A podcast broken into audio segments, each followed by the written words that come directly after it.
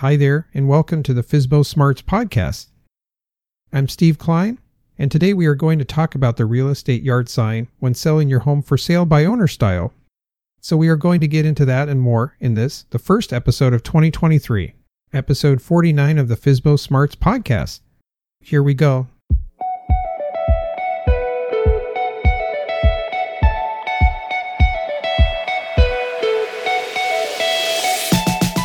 Hi, this is Steve Klein with the FSBO Smarts podcast, bringing you the best tips, tools, and techniques for sale by owner as it relates to real estate that you own, an investment property, or your personal home or residence. So that you can learn techniques that can save you literally tens of thousands of dollars on your next home sale and allow you to become FSBO Smart.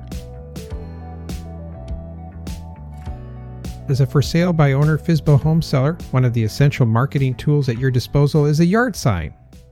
A well designed yard sign can attract potential buyers, increase visibility, and build awareness of your home's availability.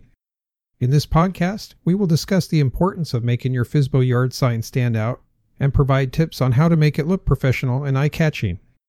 First and foremost, the design of your yard sign is crucial.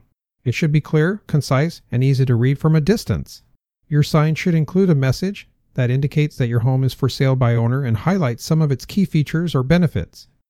You may want to include a tagline, such as spacious four bedroom home for sale by owner, to help grab attention. When it comes to the design elements of your yard sign, there are a few key things to consider. The sign should be made of durable materials that can withstand various weather conditions. You should use high quality printing and graphics to make your sign visually appealing. The message and design should be large enough to be seen from the street, but not so large that it becomes distracting or overwhelming. Another critical element of an effective FSBO yard sign is its placement. Your sign should be placed in a visible location, such as your front yard or near a busy intersection.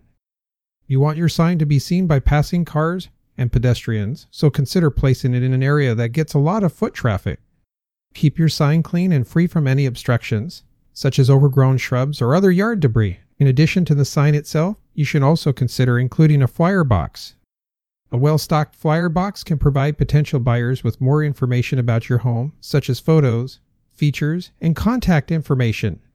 Make sure your flyers include a call to action, such as call to schedule a viewing today. This can help encourage potential buyers to take action and contact you to learn more about your home. So, if I had to wrap things up and put it in a pretty little bow, I would say that a well designed yard sign is a crucial part of your FSBO marketing strategy it can attract potential buyers, increase visibility, and build awareness of your home's availability. By following these tips and considerations, you can create a yard sign that stands out and attracts potential buyers. Remember, your yard sign is often the first impression potential buyers will have of your home, so it's essential to make it look professional and eye catching. So that's it. I hope you got a lot out of this episode as we gave some quick tips on your real estate yard sign. Tune in next month where we will give another quick tip to keep you on your FSBO Smart journey. Until next time, this is Steve Klein saying, Become FSBO Smart and save thousands of dollars on your next home sale. And we will see you in the next episode.